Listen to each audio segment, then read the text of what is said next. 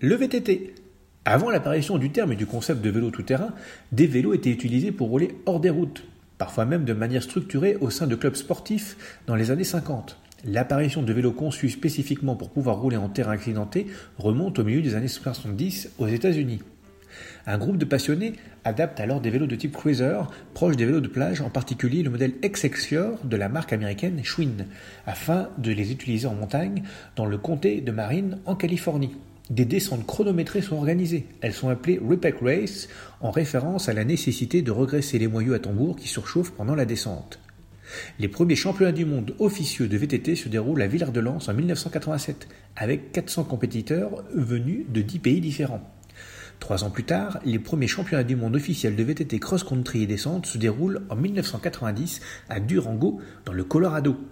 En France, les premiers VTT, provenant du Canada, font leur apparition à La Plagne en 1983, lors d'une présentation organisée par Stéphane Ovette, fondateur de l'Association française du mountain bike.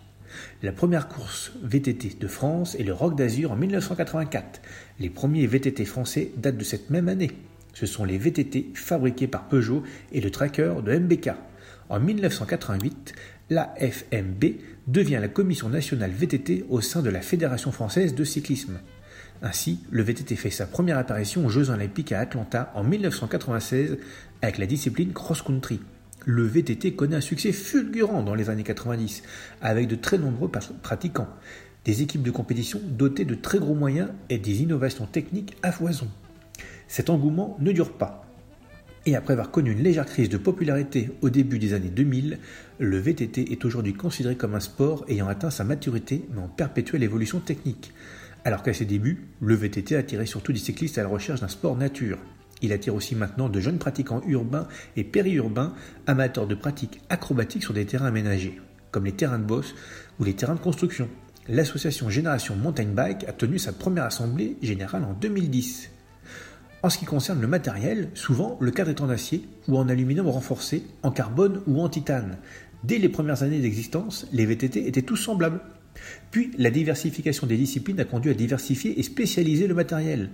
Historiquement, le VTT est un vélo équipé de roues de 26 pouces de diamètre, avec des pneus larges, écrantés, montés sur un cadre renforcé, souvent en alliage à base d'aluminium. Ensuite, à l'arrière, on peut incorporer des amortisseurs qui peuvent être réglés selon le poids du pratiquant. Bien que cette description représente le stéréotype du VTT, elle n'est pas toujours juste. Ainsi, il existe aujourd'hui des VTT équipés de roues de 29 pouces de diamètre ainsi que des 27,5 compromis entre les deux tailles précédentes, tandis que le VTT de trial sont dépourvus de suspension et parfois même de selle.